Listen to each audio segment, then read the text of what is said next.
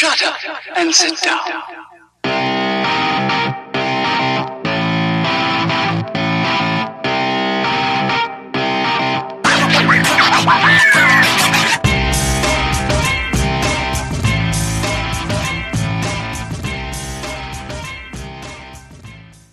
Καλησπέρα σας, είμαι ο Χρήστος.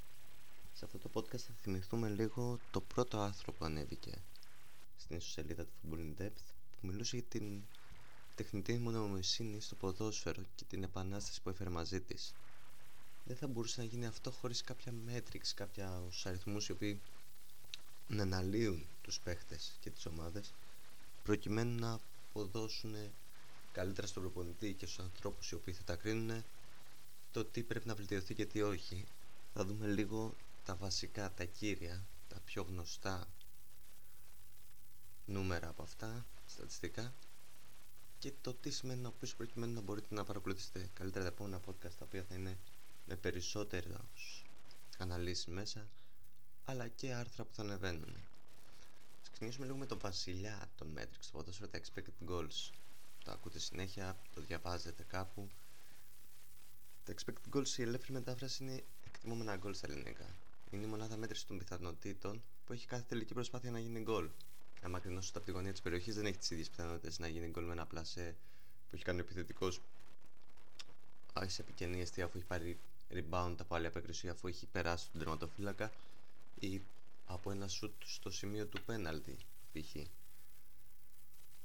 Οι προποθέσει που λαμβάνονται προκειμένου οι παραμέτροι καλύτερα προκειμένου να υπολογιστεί το expected goal για κάθε τελική είναι η απόσταση από την αιστεία η γωνία από την αιστεία αν είναι κεντρικά από το πλάι πόσο πλάγια σε μοίρες συγκεκριμένα. Ο τρόπος εκτέλεσης αν είναι shoot κεφαλιά ο τρόπος της πάσας αν είναι από μακρινή παλιά σέντρα κάθετη γύρισμα προς το πλάι ή προς τα πίσω. Αν η ίδια φάση είναι από build up αν την έχουν χτίσει αν είναι σε open play ή αν είναι από κάποιο στημένο π.χ. εκτέλεση corner foul αν ήταν τέτα τέτα με τον και ο τερματοφύλακας είναι ο μοναδικός αντίπαλός του αν πριν την εκτέλεση έχει προηγηθεί και τρίπλα αν η τελική προήλθε μετά από απέκρουση τερματοφύλακα όπως είπαμε και η απόσταση των αμυντικών από τον παίκτη που εκτελεί αφού μετρήθηκαν χιλιάδες φάσεις το μοντέλο των expected goals δίνει σε κάθε τελική προσπάθεια έναν αριθμό. Βαθμολογεί δηλαδή την ποιότητα της τελικής προσπάθειας με βάση πιθανότητες του να γίνει goal. Ένα τέτα τέτ έχει περίπου 0,38 expected goals αν είναι μόνο τερματοφύλακα. Το rebound από απέκρουση τερματοφύλακα έχει 0,79 δηλαδή 80% πιθανότητα να γίνει goal. Ένα μακρινό shoot από τη γωνία της περιοχής στα 5 μέτρα απόσταση από την περιοχή είναι στα 0,02 expected goals έτσι άρχισε με τα expected goals. Να μπαίνουν τα metrics αρχίσαμε να τα βάζουμε πιο πολύ στο στοίχημα προκειμένου να δούμε πού να ποντάρουμε.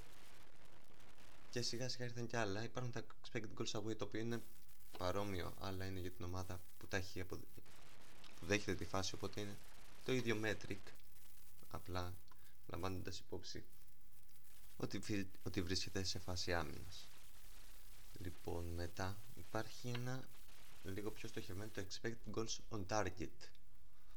Τι μας δείχνει αυτό; Τα expected goals on target ουσιαστικά είναι το πόσο πιθανό είναι, μια πιθανό, ε, πόσο πιθανό είναι ένα το οποίο έχει πάει ήδη στο τέρμα να γίνει goal.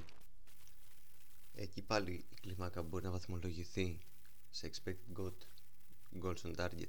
Είναι από το 0 έως το 1 και συνήθως αυτά που παίρνουν τη μεγαλύτερη βαθμολογία είναι αυτά που είναι, καταλήγουν σε γωνίες. Έτσι κυρίως κρίνουν τερματοφύλακες δηλαδή τα πόσα από αυτά ήταν οι φάσεις ήταν shoot που ήταν να πάνε να δεχτούν γκολ και τα πόσα έβγαλαν.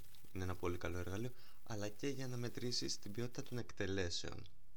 Καθώς μπορεί να έχεις κάποιον επιθετικό ο οποίος είτε λόγω κακής φόρμας είτε λόγω ότι δεν το έχει και τόσο να έχει ενώ να είναι μέσα στις φάσεις οπότε τα expected goals δεν είναι καλά να μην μπορεί να τελειώσει τη φάση και να μην βάζει τα goal οπότε να θες βελτίωση.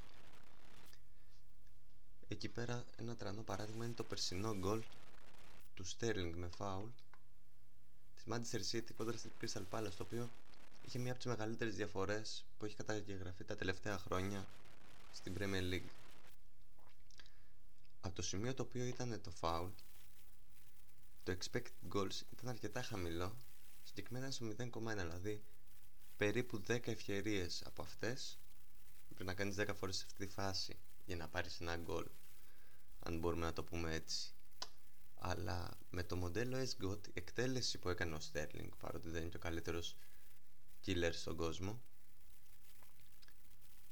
ήταν για 0,81 που σημαίνει ότι η εκτέλεσή του ήταν πάρα πολύ καλή και ήταν πάρα πολύ δύσκολο να το βγάλει ένας τερματοφύλακας ήταν πάρα πολύ κοντά στο 1 εδώ να πούμε ότι ένα δεν υπάρχει πουθενά το μέγιστο δεδομένου το ότι τρέχουν αλγόριθμοι μηχανικής μάθησης από πίσω είναι το 0,99 μπορεί να πιάσουν το οποίο είναι ένα πολύ ακραίο νούμερο. Για να καταλάβουμε τη διαφορά θα πάμε σε ένα πίνακα να δούμε λίγο στην Premier League της σεζόν 19-20 ένα-δυο ποδοσφαιριστές το τι είχαν κάνει. Ο Harry Kane είχε expected goals 10,9 δηλαδή οι φάσεις στις οποίες ήταν αυτός ο εκτελεστής άξιζαν για 11 γκολ. Βάσει της ποιότητας των τελειώματων του τα expected goals on target είναι 14,5 η διαφορά τους είναι στο συν 3,5 δηλαδή είχε κάνει πολύ καλύτερα τελειώματα. Τα γκολ του είναι στο 16 όπως είχαμε πει και σε προηγούμενο podcast η διαφορά του ενός είναι μηδαμινή. Θεωρείται ότι έκανε πάρα πολύ καλή διαφορά. Να δούμε όμως και ένα παίκτη που έκανε ένα πολύ καλό overperforming. Αρκετά μεγάλο overperforming την εκείνη τη σεζόν. Είναι ο Pierre Emerick Bameyang τα expected goals του είναι 13,2 τα expected goals on target είναι 16,1 που δείχνει ότι πάλι και αυτός είχε μια είχε πολύ καλά ποιοτικά τελειώματα. Στο σημείο το φάση που βρέθηκε. Η διαφορά τους είναι στο 2,9 τα γκολ του είναι 20 είναι 4 παραπάνω από τα expected goals on target και 7 παραπάνω 6,9 για την ακρίβεια 6,8 με συγχωρείτε για την ακρίβεια από τα expected goals που, στα οποία βρέθηκε να είναι. Απ' την άλλη, οι τερματοφύλακες μπορούν επίσης να κρυθούν με τα expected goals στο target. Π.χ. θα πάμε πάλι στην ίδια σεζόν, το 19-20, και θα συγκρίνουμε τι τερματοφύλακες που πλέον είναι στην ίδια ομάδα. Τον Dean Henderson, που τότε ήταν στη Sheffield United, και τον Τεχέα. Και οι δύο έχουν τον ίδιο αριθμό clean sheet, 13. Έχουν δεχτεί τα ίδια γκολ, 32. Λοιπόν, ο Ντεχέα το όμως το έκανε έχοντας δεχτεί δύο παραπάνω σουτ από τον Χέντερσον. Ο Ντεχέα είχε δεχτεί 128 σουτ και είχε δεχτεί 32 γκολ. Ο Χέντερσον είχε δεχτεί 126. Παρ' όλα αυτά η ποιότητα των τελειωμάτων που είχε δεχτεί ο Χέντερσον είχε expected goals 39,4 περίπου 40 γκολ. Ενώ ο Ντεχέα είχε το πολύ στρογγυλό 33 ακριβώς expected goals on target. Και οι δύο όμως δέχτηκαν 32 γκολ. Αυτό μας δείχνει ότι ο Χέντερσον είναι σε καλύτερη κατάσταση από τον Τεχεία τη σεζόν 19-20. Ένας άλλος αριθμός που μπορούμε να κρίνουμε είναι το PPDA. Τώρα τι είναι το PPDA. PPDA είναι μια πολύ απλή διαίρεση η οποία μετράει τον αριθμό των πάσεων που έχει κάνει η ομάδα, η επιτυχημένη ομάδα στο τελευταίο τρίτο δια τις, τα defensive actions που λέμε αυτός ο αριθμός που θα μας δώσει το μέτραμε σε ποσοστό κυρίως βέβαια μας λέει το πόσο πώς πιέζει μια ομάδα. Είναι πάρα πολύ χαρακτηριστικό και βοηθάει πάρα πολύ τους προπονητές. Και είναι πάρα πολύ εύκολο στην ερμηνεία κυρίως καθώς μετά είναι ένα μέτρικ το οποίο σου δείχνει ανάμεσα στα λεπτά ανά 15 λεπτά συνήθως το 1 στο 15, 16 έως 30 και πάει λέγοντας το πως διατεμήθηκαν οι πάσες με βάση και τις διακοπές που έκανε οι άλλες ομάδες, τα interceptions που λένε. Άλλα χαρακτηριστικά είναι τα high turnovers. High turnovers είναι η κλοπή της μπάλας σε, στο τελευταίο τρίτο το οποίο συνήθως είναι αυτό που κάνουν οι ομάδες που εφαρμόζουν το game pressing κλπ. Είναι οι 10 plus passes, οι επιθέσεις με 10 plus passes. Κάτι που μας δείχνει το πώς είναι μια ομάδα διατεθειμένη να κουβαλήσει την μπάλα προκειμένου να βρει το χώρο. Όλα αυτά μετριώνται, συν κάποια άλλα τα οποία θα δούμε μετέπειτα, θα είναι ένα μικρό επεισόδιο. Ουσιαστικά αυτό που θα ήθελα να κρατήσω αρχικά από το PPDA είναι ότι δεν μέτραμε την ποιότητα της πίεσης, αλλά την ποσότητα της πίεσης με αυτόν τον τρόπο. Αλλά όπως είπαμε όλα τα αυτά προηγούμενα κυρίως χαρακτηρίζουν τις ομάδες αν εξαιρέσεις τα ex-goat τα οποία μπορούν να χαρακτηρίσουν και ποδοσφαιριστές. Κυρίως χαρακτηρίζουν το στυλ παιχνιδιού των ομάδων για να το πούμε καλύτερα. Μερικά τα οποία μπορούμε να μπορείς να χαρακτηρίσει ένα παίχτη. Αν πάμε σε επιθετικό είναι τα οι προσπάθειες που έχει κάνει σε shoot οι επαφές στο αντίπαλο κουτί οι τρίπλες που έχει προσπαθήσει.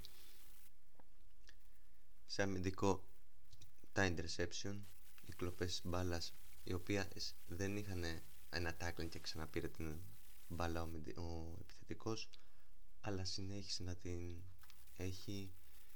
Οι επιτυχημένες πάσεις προφανέστατα και πολλά άλλα τα οποία θα τα δούμε και στην πορεία. Καλή σας συνέχεια από εμένα και να είστε σίγουροι πως το συγκεκριμένο podcast θα σας είναι πολύ χρήσιμο για να παρακολουθήσετε την πορεία και, του, και των άρθρων αλλά και των επόμενων podcast σε αυτό το site αλλά και σε πολλά άλλα ποδοσφαιρικού περιεχομένου.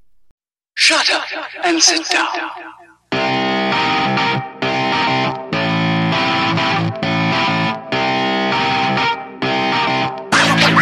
Bye-bye.